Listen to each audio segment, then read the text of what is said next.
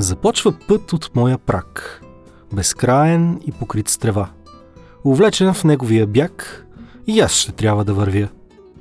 Да тропам сморните пети, докъдето стигна друм голям. Събрал пътеки и мечти, а после на къде – не знам. Алоха, земляни! Аз съм Александър Карагюргиев, а вие слушате подкаста на WebCafe.bg Хедонисти. Едно аудиоприключение в света на малките удоволствия, които правят живота по-хубав. Вкусна храна, добро питие, любопитни хобита. Защо? Защото сме хедонисти. Защото търсим унези изживявания, които те карат да възкликнеш. Ей така се живее до 100 години. В този епизод ще си говорим не просто за удоволствието от пътуването, а за свободата да тръгнеш на пътешествие. Да откриваш красота. В последните две години пътуванията не бяха най-лесното нещо. Но сега можем да отправим поглед към картата и да започнем да планираме. Не само в чужбина, но и в собствената ни държава. България крие изключително много прекрасни и направо вълшебни места, в които човек може да се загуби и да преоткрие себе си. Днешният ми гост има капацитета да потвърди това от личния си опит на експерт. Иван Михалев е журналист по професия, но паралелно с това е запален пътешественик и автор на един от най-популярните пътеводители за великолепни и зареждащи дестинации в България – поредицата 101 отбивки. С него ще поговорим за освобождаващата сила на това просто да тръгнеш на път, за опазването на красотата на България, за романтичните места, за зареждащите места и за магията на българските планини. Тези и още други интересни въпроси и съвети от Иван можете да чуете в днешния ни епизод. Така че слагайте туристическите чорапи, нарамвайте раниците, тръгваме на път.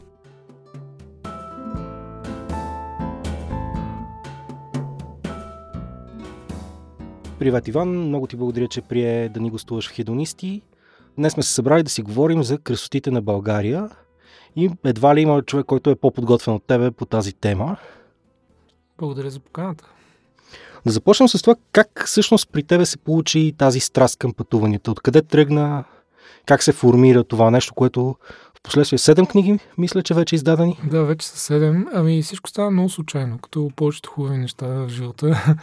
Просто аз имам една любима мисъл на Нато Франс, която цитирам обикновено по такива поводи и тя гласи, че случайността в край на краща е Бог. При нас така се случи случайно, че а, си купихме случайно кола, това случайно съвпадна с а, една наша невъзможност да отидем на море едно лято и се чуихме къде отидем с тази кола. Още не познавахме изобщо България и питахме приятелите и ни казаха някакви идеи за родопите. И така попаднахме в родопите. Това се случи преди вече 10 на години и от тогава тази страст постепенно се превърна в нещо като начин на живот за нас. Ние започнахме да търсим нови, нови, интересни, красиви, интересни места. Може би тук е момента да уточня, че аз не съм сам в този проект, затова през цялото време казвам ние, нас. А, имам пред приятелката ми Елина Цанкова, с която имаме дете за съвместно и живеем заедно. А, ние заедно създадахме този проект Отбивки, който вече 10 години се разви под формата на блог първоначално, в последствие и първа книга, последствие се оказа, че има голям интерес към такъв тип литература. Издателството ни помолиха да направим втора. Тя също се оказа по-успешна от първата и така вече станаха седем. И сега имаме една идея да направим още една книга. Дай Боже да имаме тази възможност. Просто много зависи а, не само от а, свободното ни време, но и от това, какво ще се случва с хората. Знаете, пандемия, война, много неща пречат на, на пътешествията. Но се надяваме, че на пролет вече всичко ще е по-спокойно и хората ще имат желание и възможност да пътуват. Да, наистина. А, тъй като споменахме пандемията, а, тя мисля, че върна всъщност доста голям интерес към самите пътувания в България, тъй като по едно време беше, ако ще пътуваш, ще, ще пътуваш в чужбина и откриването на нашите родни дестинации сякаш мина на втори план. Абсолютно е така и аз го читам дори по хората, които срещам на дивите места, на които аз обикновено ходя, в Родопите особено. Има водопади, в които преди съм бил сам и много рядко съм срещал по тия пътища изобщо хора.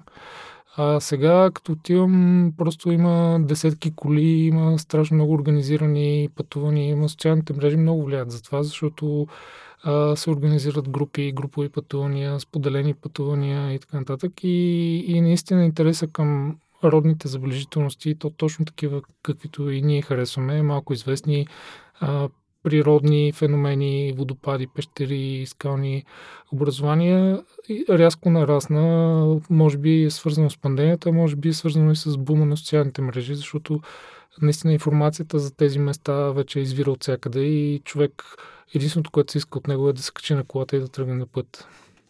Тоест най-сетне вече виждаме едно пречупване на този модел, при който се посещават няколко по-известни дестинации, както бяха Рилския манастир, Седемте Рилски езера и така нататък. Тоест е, вече има едно откриване на по-непознатата България. Точно така е. То всъщност това не е нов феномен. Мисля, че поне в последните 5-6 години това се случва, но това, което е ново сега е наистина пренасочване на масовия туристопоток към, от чужбина към България. А, иначе интереса към по-малко известните места винаги го е имало. Естествено, човек а, иска да, да види нещо ново, след като е обиколил по-известните дестинации, които са в така наречените 100 национални обекта всеки има глад и интерес, желание да постигне нещо ново, невиждано, а пък и, както казах, социалните мрежи много влияят върху предпочитанията на хората за дестинации, защото а, когато се появи някое интересно място, както наскоро се появиха няколко такива, които бързо се превърнаха в горещи точки за селфита, за споделяне на снимки от тях, хората масово се насочват към тях. Примерно едно такова място е а, така речената люка на любовта до Велико Търново. Това е място, което там наистина чакаш на опашка за снимка. Просто аз съм виждал огромна опашка от хора, които чакат за снимка. А, има много такива места и, и те, слава богу, стават все повече. Тоест, някакси се създаде една култура на създаване на забележителности, колкото и странно да звучи. Има много инициативи такива, особено а, около големите туристически центрове. Примерно Велико Търново, тъй като заговорихме за него, около него има много подобни нови забележителности. А как се създават подобни забележителности? А, да, това е един добър въпрос. Аз а, много поощрявам и много адмирирам хората, които а, инициират такъв тип а, забележителности, защото те наистина докарват посетители и това малко по малко започва да вдига местната економика на крака. А, мога да дам един пример с един а, такъв човек, който е местен ентусиаст. А, той е кмет на едно родопско село. А, селото се казва Могилица. А, човека преди това е бил туристически гид, това му е била професията, преди да стане кмет. И разбира от това, просто това е в кръвта му, той е свикнал цял живот да води хора по интересни места наоколо. Там наистина природата е много дива и много красива. Има много естествени забележителности, но има и нови, които той самия е създал. Например, преди една година и нещо откриха една панорамна площадка, която се намира на един от върховете близо до селото и там се открива наистина величествена гледка към Родопите. Нали? Ако има един такъв израз да, да видиш родопите в краката си, там буквално си надвесен над родопите, защото самата панорамна площадка, последната част не е прозрачна, с такова стъкло, което издържа натоварване и, и нали, наистина това е атракция, която всеки би искал да го види. Този човек, освен въпросната площадка, е разработил няколко туристически маршрута за пещери, които, да кажем, преди това не са били облагородени, но сега могат да бъдат видяни благодарение на него. И такъв тип хора има почти в цялата страна. Аз непрекъснато се натъквам на такива хора, които маркират, слагат табели и създават някакъв вид инфраструктура към заближителности, които а, моментално привличат интерес. Дори сега наскоро се приятелих с един такъв човек, който има идея да направи една екопатека до неговото село, и много се надявам да я направи, защото там наистина има уникални пещери, които никой не знае. Тоест се наблюдава как селфи туризма превзема България, ако може да кажем. Ами, не би го казал баш точно така, защото аз, аз например, не се занимавам с туризъм и въобще думата туризъм я избягвам като за употреба. Аз се занимавам с пътешествия. Мен това е нещо, което ме вълнува. Разликата между туриста и пътешественика А, има много разлики, да, но основното, ако трябва да обобща, е, че а, туриста се остава да го водят. Най-често има някакъв гид, който води някаква група туристи. Докато пътешественика обича сам да открива местата, благодарение на информация, която е получил или от интернет, или от пътеводител, или от някое друго място, приятел да кажем. А, та, селфи туризма, да, може би това е някакъв вид а, сегмент, а, нов сегмент на туристическата индустрия, а, който не е български феномен. Между другото, в Америка това е най-бързо растящия сегмент на туризма. Solo travelers или dual travelers, т.е. самостоятелни пътешественици или двойка пътешественици, мъж и жена най-често, които това е най- най-бързо растящия сегмент. Просто хората обичат да са сами сред природата, да изследват и да откриват нови места. България също наблюдавам подобно, подобна тенденция. Аз непрекъснато засичам а, хора като мен, леко луди по разни дерета и пещери, с които се дори наскоро, точно преди два дни се срещнах така с един приятел от град, който е точно като мен е пътешественик. Той водише една група туристи до един водопад. Та беше много щастлива среща, защото а, заговорихме се, размихме няколко идеи за места наблизо в района и така от дума на дума разбрах за един друг водопад, за който не знаех. И просто благодарение на него го открих, иначе нямаше да, да знам за него. И така, това е много интересно. Има някаква вече общност от хора, които а, изследват България, които споделят най-често в Фейсбук. Нали, това е най-популярната платформа за микроблогинг, както и в Инстаграм и от нея се получава една снежна топка ефект. Просто много хора научават, веднага искат да отидат да го видят. Така. А, казваш, чуваш от някъде от приятел от интернет. Има ли е случай, в който тръгваш за дадено място, губиш се и откриваш нещо по-хубаво дори? Абсолютно много често ми се случва. Даже а, това е най-честия случай, защото а, аз, например, много обичам да разглеждам, има една карта BG Mountains, всеки пътешественик я знае, защото вътре има отбелязани доста забележителности, които ги няма на официалните карти и там дори има и маркирани маршрути или поне имаш координати, т.е. може да с телефона си, дори ако mm-hmm. нямаш а, професионален а, GPS тракер, да, да стигнеш до дадено място, без изобщо да знаеш има ли пътеки, няма ли пътеки. Та аз много често обичам да си търся а, такива дестинации, Просто виждам на картата, че има отбелязан водопад на някое дере и отивам да го търся. И може да не намеря водопада, но да намеря нещо uh-huh. друго. А, така, например, наскоро търсики един водопад, а, открих едни в каменелости много интересни на милиони години, които просто почвата там а, от ерозията, от дъждовете се беше отмила и бяха излезени на повърхността. Така че това е много често се случва с мен и с други хора. А понеже казваш места, които няма пътека за тях, често достигането им е по-трудно. Как се случва това, когато си пътешественик с дете? Ами това още не съм го проверил. Моето дете до сега не съм говорил по такива диви места и честно казано не смятам, че е възможно на тая фаза. Той е още само на 7 години и м- както повечето деца, бързо губи интерес, бързо се изморява, започва да мрънка за храна и такива неща. Предполагам, че с деца да, трябва по-лежерни дестинации. Аз дори имам и такава книга за пътешествие с деца, в която сме описали всичко най-добро, което един родител може да покаже на детето си в България. А, това включва не само атракциони от типа луна паркове и езера с лодки, но също и природни забележителности, които са интересни за деца. Но не са толкова диви, че uh-huh. без пътека да тръгнеш да ги търсиш. Тоест, ако човек е с малко дете, по-скоро да се придържа към по-утвърдени дестинации? Ами аз, аз лично не бих рискувал с моите дете.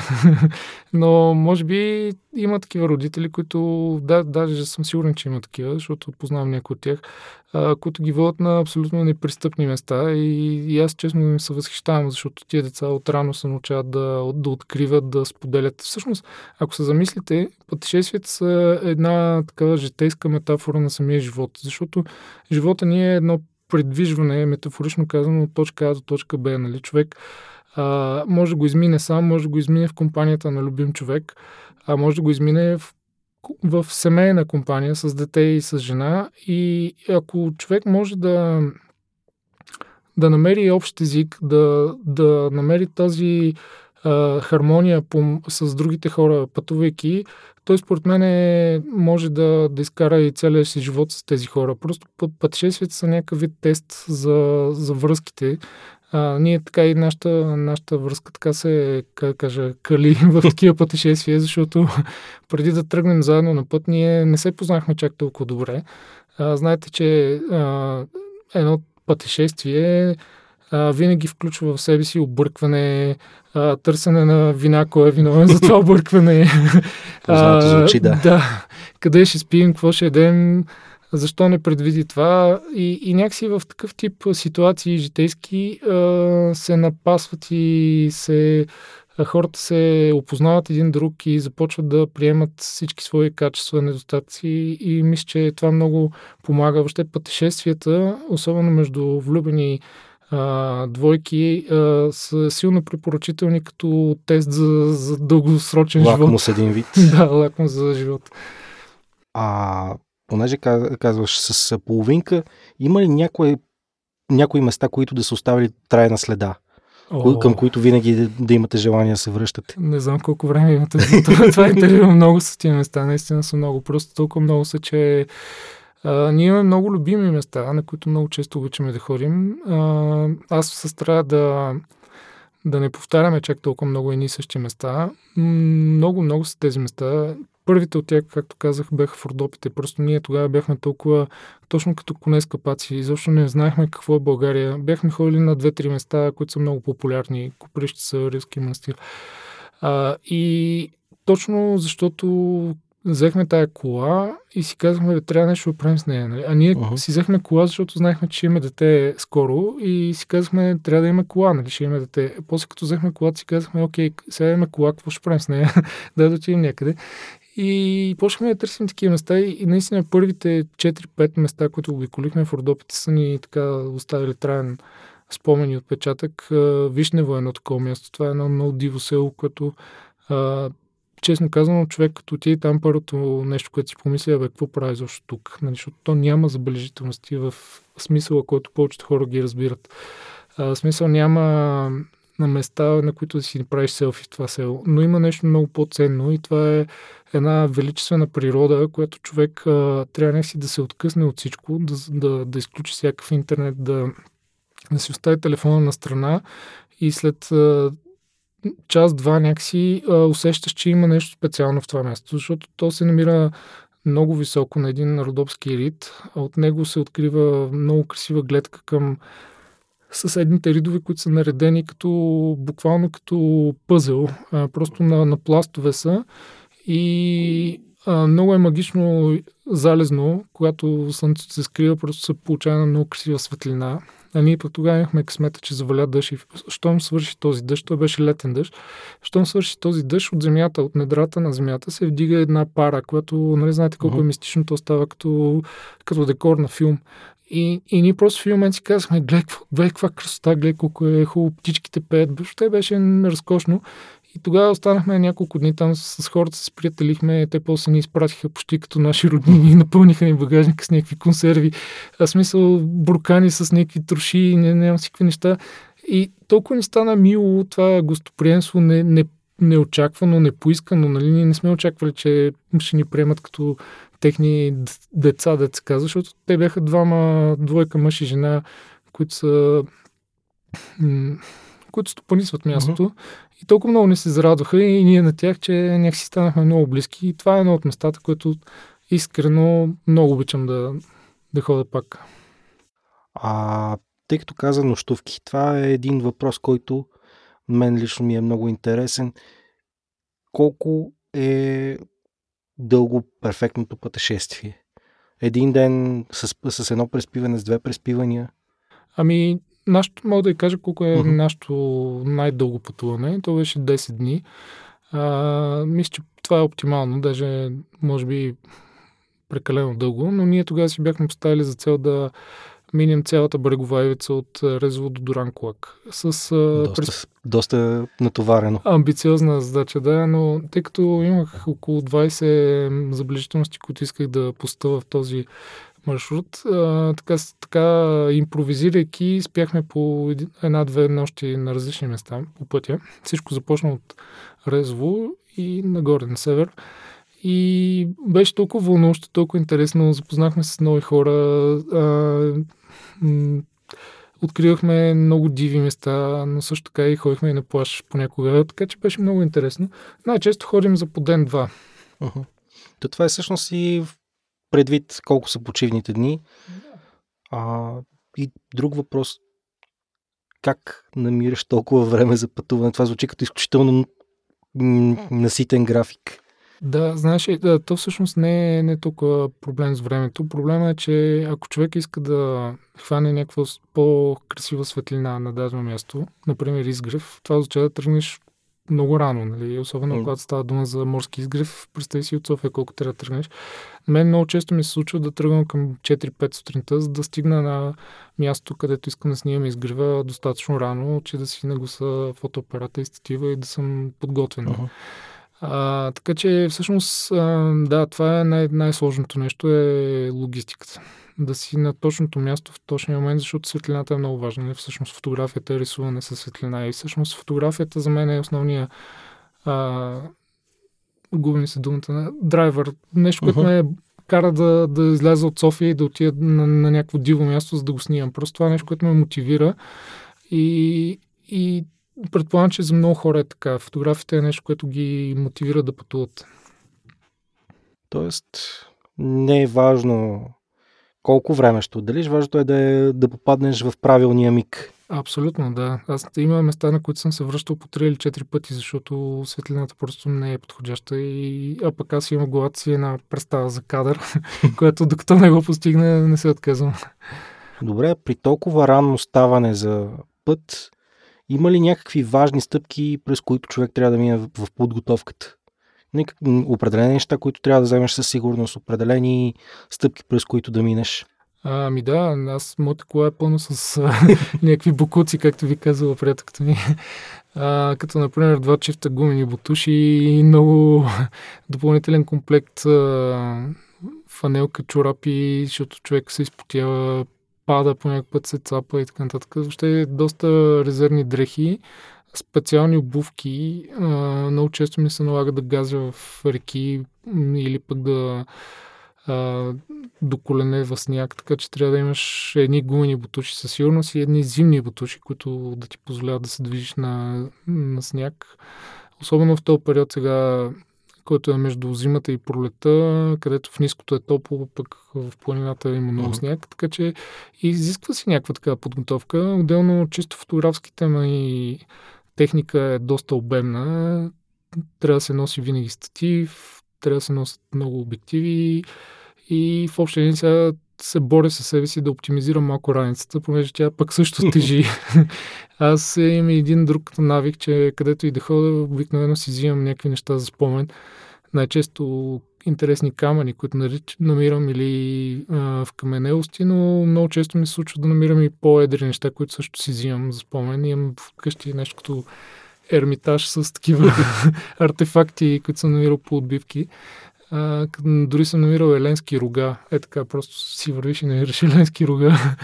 А, много интересно е, че просто тези пътешествия те обогатяват не само информационно, т.е. разбираш за някакви места, за историята на България, за нейната географска, географски особености, но и научаваш много неща за психология, местната народопсихология. А, запознаваш се с хора, които, с които се сприятеляваш, после разменяме си постоянна информация за други места, честитим си празници. Въобще образуваш, образува се една такава общност от хора, като самишленици, които споделят тази информация, което е много готино. Всъщност аз винаги съм повтарял, че щастието е истинско само когато е споделено. Ние затова и направихме този блог и после книгите, защото това не е информация, която можеш човек да си просто да си задържиш за себе си и да си кажеш, аз няма да казвам сега за това място, само аз ще го знам, нали?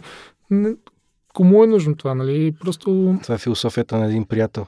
Не дай да го разпространяваш, че ще взема да дойдат повече хора да, и да го развалят. Беззнаме тази философия. Аз даже водя спор с няколко души по темата, защото едва ли не, а, разшумявайки за тези места, ние допринасяме за тяхното а, вандалско, все едно а, похабяване. Обаче, а, дай, дайте сметка, че а, и, и, и в чужбина има забележителности. А, просто всичко е до култура, някакси до, до, до това, до хората. Значи, това, че ти няма да съобщиш за това място, ма ще се появят 15 селфита в Инстаграм и, и пак ще се разбере каква е по-добре от мен да разберат, защото аз смятам, че нашата аудитория, хората, които а, са като нас пътешественици, които търсят такива интересни места, а, те, те ги ценят, поне така се надявам.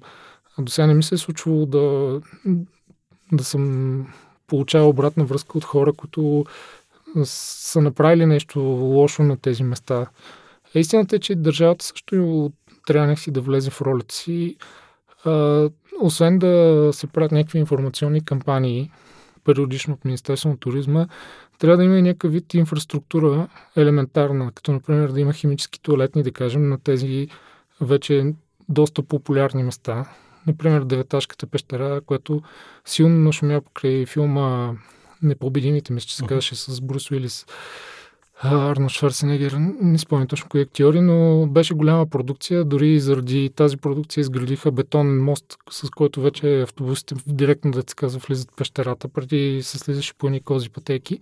Но там няма химически туалетни дори, което е брутално, защото там пристигат около 20-30 автобуса на уикенд и те хора трябва да имат къде да отидат по нужда. Нали? А, просто такъв тип инфраструктура е нужна според мен за поне за стотина 200 обекта, които са много популярни и много посещавани. Един такъв обект са Рилските езера, където последно време обаче се наблюдава точно този негативен ефект. Ерозия на самите пътеки, заблатяване на самите езера. А, това не е ли всъщност аргумент малко в другата посока, че трябва да се, да се направи нещо, че тези толкова популярни дестинации в един момент да се ограничи достъпа до тях по един или друг начин, да не се допускат 10 000 души за един уикенд, например. Ами да, значи аз специално за риските езера съм много за да се ограничи, което означава да се прекрати този лифт до там, защото наистина те се превърнаха в някакъв утсток всеки уикенд, там лятото е пълно с хиляди хора.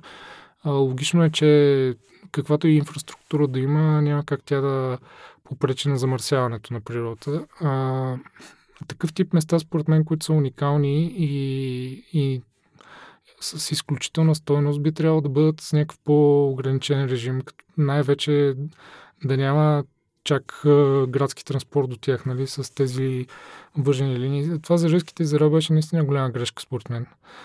Но за те, те, да кажем, са много изолиран случай, защото колко са тези езера в България, в които може да се получи такова заблатяване заради туристопоток.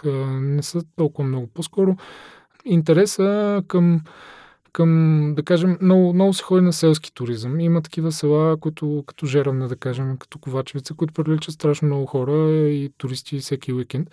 А, там не виждам как може този поток да, да разруши по някакъв начин природните забележителности, но има нужда от това държавата да създаде а, допълнителна инфраструктура за съществуващите хотели, примерно канализации, примерно сметчета, в които да изхвърлят букуци. Тоест това, това да не доведе до а, някакъв вид а, девалвиране на тези мес, а, забележителности с времето. Например, Лещен е едно такова място, в което вече го наблюдавам това. Лещане е едно по-малко село по пътя за Ковачевица, където а, вече ако отидете там, то е станало като Слънчев брак. Има десетки хотели и най-странното е, че тези хотели имат басейни, при положение, че това е район, който е безводен по принцип. Аз дори съм си говорил с хотелиери и ги питам, добре, с кого ги пълните тия басейни? Нали? То няма вода за пиене, вие пълните цели басейни. В смисъл водоноски ли карате, какво се случва? Те казват ми, ние ги пълниме началото на пролета и ги изпразваме в края на есента. През останалото време само се филтрира тази вода. Аз не мога да си представя как как туристи ходят на тия места при, при тези условия, нали? но като цяло според мен е изключително изтърван момента, в който трябва да се прекрати това строителство в такива места, трябва да им се дадат някакви, някаква държавата трябва да влезе в ролята си, да им даде някакъв статут на архитектурни резервати или на защитени територии, или, но, но някакси трябва да има ето както е в Гърция, нали? Вие в Гърция сте, сте ходили и знаете, че там няма такова безогледно строителство на интересните а, острови или на покрайбрежието. Нали? Просто хората си ценят и си пазят забележителностите. При нас това нещо е изтървано много. Другия проблем с туризма най-вече а, в планината, буклук, който се получава. Имаме ли... Нали, аз не съм чак толкова запален в ходенето планини, но наблюдавам, че може би вече не се цапа чак толкова много. Има ли го това нещо наистина? Или просто е въпрос на това къде ще отидеш? Ами, аз честно казвам, не мога да отговоря дали има някаква тенденция, но забелязвам се повече табели, че раницата е твоето коще, не си оставя букука тук. Предполагам, че има някакво съобразяване с това. А, не съм виждал някакви нерегламентирани сметчета специално в планините. Такива съм виждал обаче много в ниското. А, и то дори на, на места, които просто човек не очаква. Ето, например, знаете, миналата година имаше много шум се дигна а, за една крепост до Кърджали а, Вишеград. А, там известният археолог Николай Овчаров започна някакъв проект сега за м- проучване и облагородяване на място, защото се смята, че там а, тази крепост е играла много важна роля в а, а, исторически план. А, там е бил а, провъзгласен за а, император на а, Латинската империя, а, наследника на Балдуин, забравих му точно в а, името.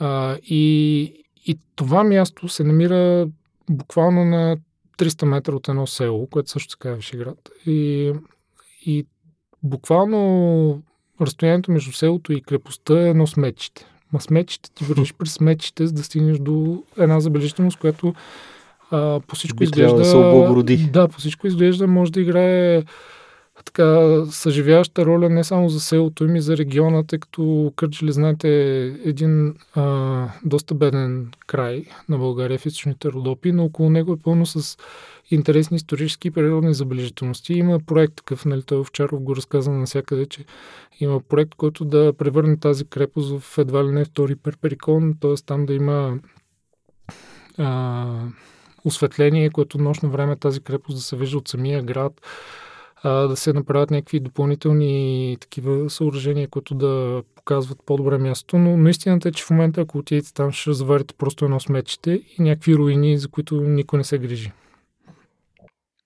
Това е наистина доста тъжно. Много е тъжно. Аз на много места такива съм виждал. Просто дори някакси по някакъв път се чудят сега това място да го препоръчам ли, защото то, да, много е красиво, но до него в контекст, като го погледнеш, пълно с букуци. Ами от този разговор, който води в момента, може би най-доброто решение са точно такива местни кметове, които имат идея и жаждат да превърнат родните си места в нещо значимо и нещо красиво. Да, аз, аз между другото съм мислил по тази тема и имам готово решение. Дори бях говорил с един бивш министр на туризма по въпроса. А, значи, според мен трябва да се направи една а, информационна кампания, която държавата да инициира, но да насърчи местния бизнес да осиновява такива забележителности. Както знаете, има в зоопарка традиция да се осиновяват животни. Тоест някоя фирма дава пари за изхранването на мечката, да кажем, в зоопарк. Също може да бъде а, местни фирми или дори национални с а, голямо присъствие в страната, а, като да кажем банки, търговски вериги, биха дали пари, според мен, за да се грижат за конкретна забележителност, като първо се почисти мястото, второ се направи някаква елементарна инфраструктура с парапети, стрелки, знаци, маркировка, така че хората лесно да го откриват. И, както казах, кошчета и туалетна трябва да има. Това е нещо, което според мен местния бизнес би бил заинтересован, тъй като това наистина а ролята на медиите пък е да го популяризират, т.е. да, да отдадат приноса на, на фирмата, която е дала пари за, за това облагородяване, чрез публикации и, и популяризиране на самата дестинация, така че повече хора да отидат и да го видят. Нищо не пречи тези фирми да сложат свои рекламни материали, ако щеш на мястото, където са свършили. Аз дори на Витоша, като хода, много често виждам такива табели от банки или други рекомодатели, които са сложили някакви табели а, по някакви маршрути. Нали? А, така че а, това е един път, който държавата с някакъв вид публично-частно партньорство да, да се опита да тези забележителности, които са в лош вид, да ги дигне на крака и да ги направи по-атрактивни.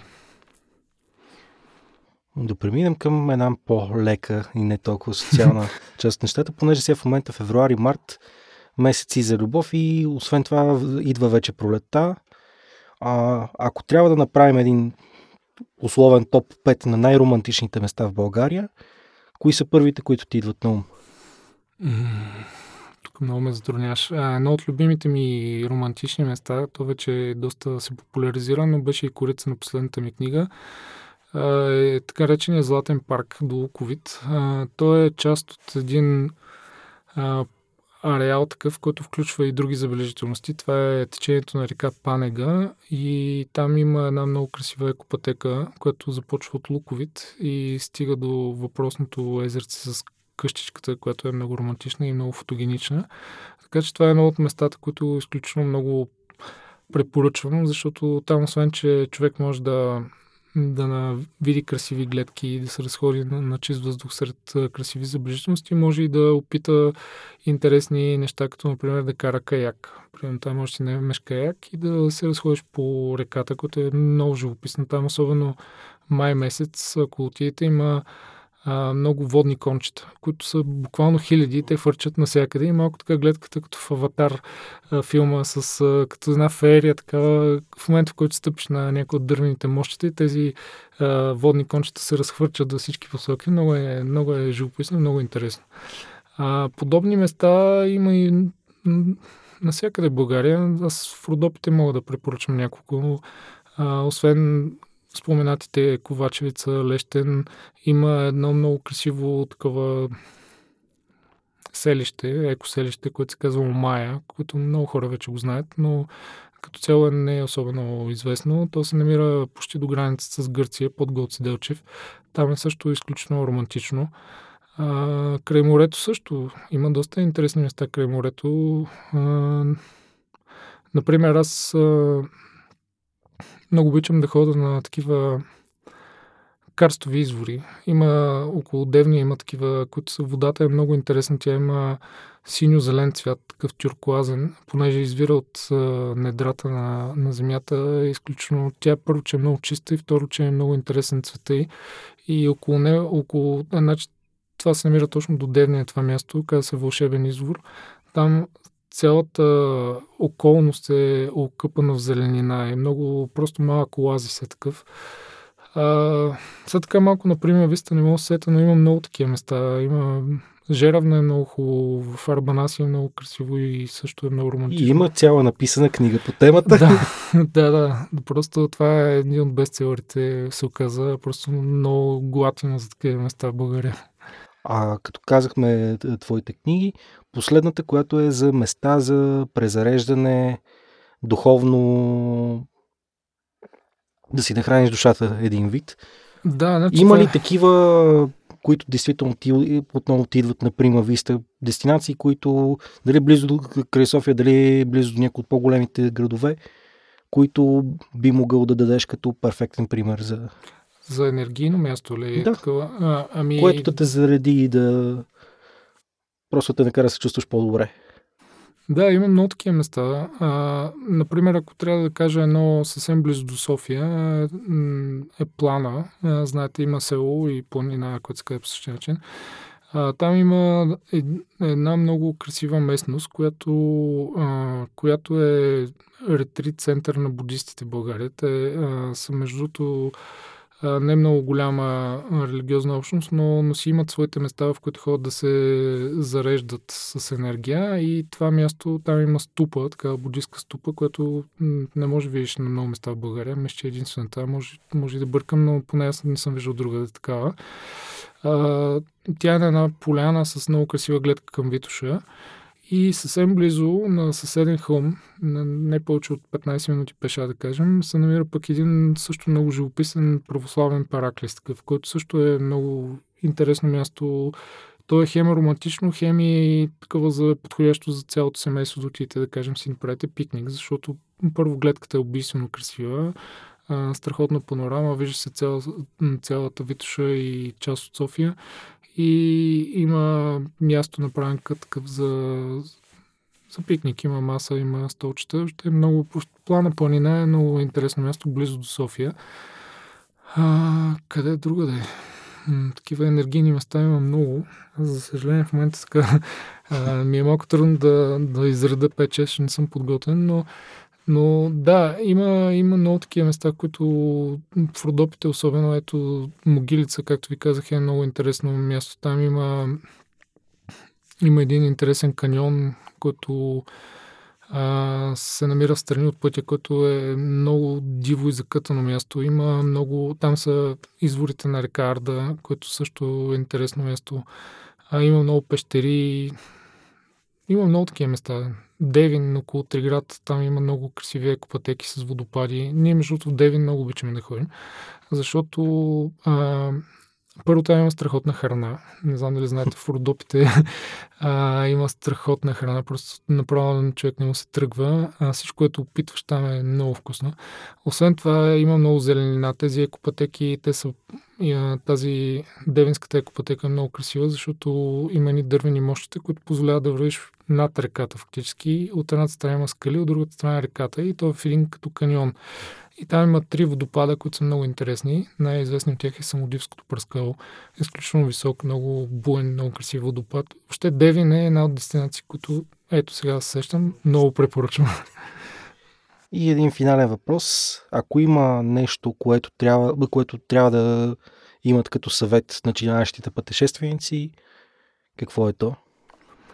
Ами, да имат любопитството да изследват, просто да, да, и да се остават на интуицията, да, да вярват на, на, на собствената си интуиция, не толкова на табелите. А, има много такива заблуждаващи табели, между другото.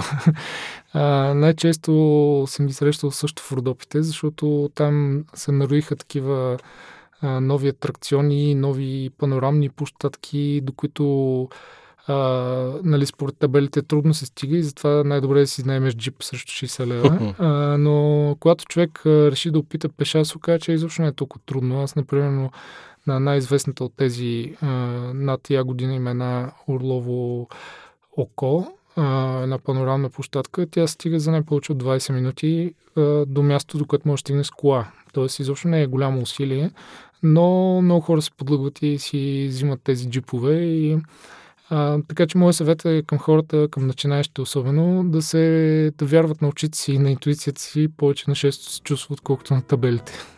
Благодаря много за този разговор. И Беше изключително удоволствие за мен. И на мен благодаря много. Не ви ли се иска да се махнете вече от града? Повярвайте, и при мен е така. А в главата ми вече се оформя маршрут с приказни места, които искам да видя. Каква по-добра идея за уикенда все пак?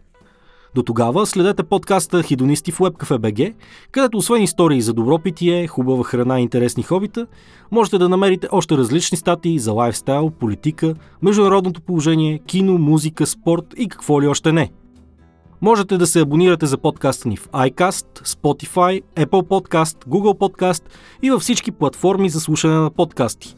Така ще можете винаги първи да разбирате кога се появява нов епизод. А такъв можете да очаквате веднъж на всеки две седмици, винаги във вторник. Ако ви се слушат и други подкасти, можете да чуете и другите ни две предложения. Първа страница и тихо филмът започва. Толкова от нас за този път. Аз съм Александър Карагеоргиев, а вие продължавайте да търсите това, което ви кара да се чувствате живи. До нови срещи!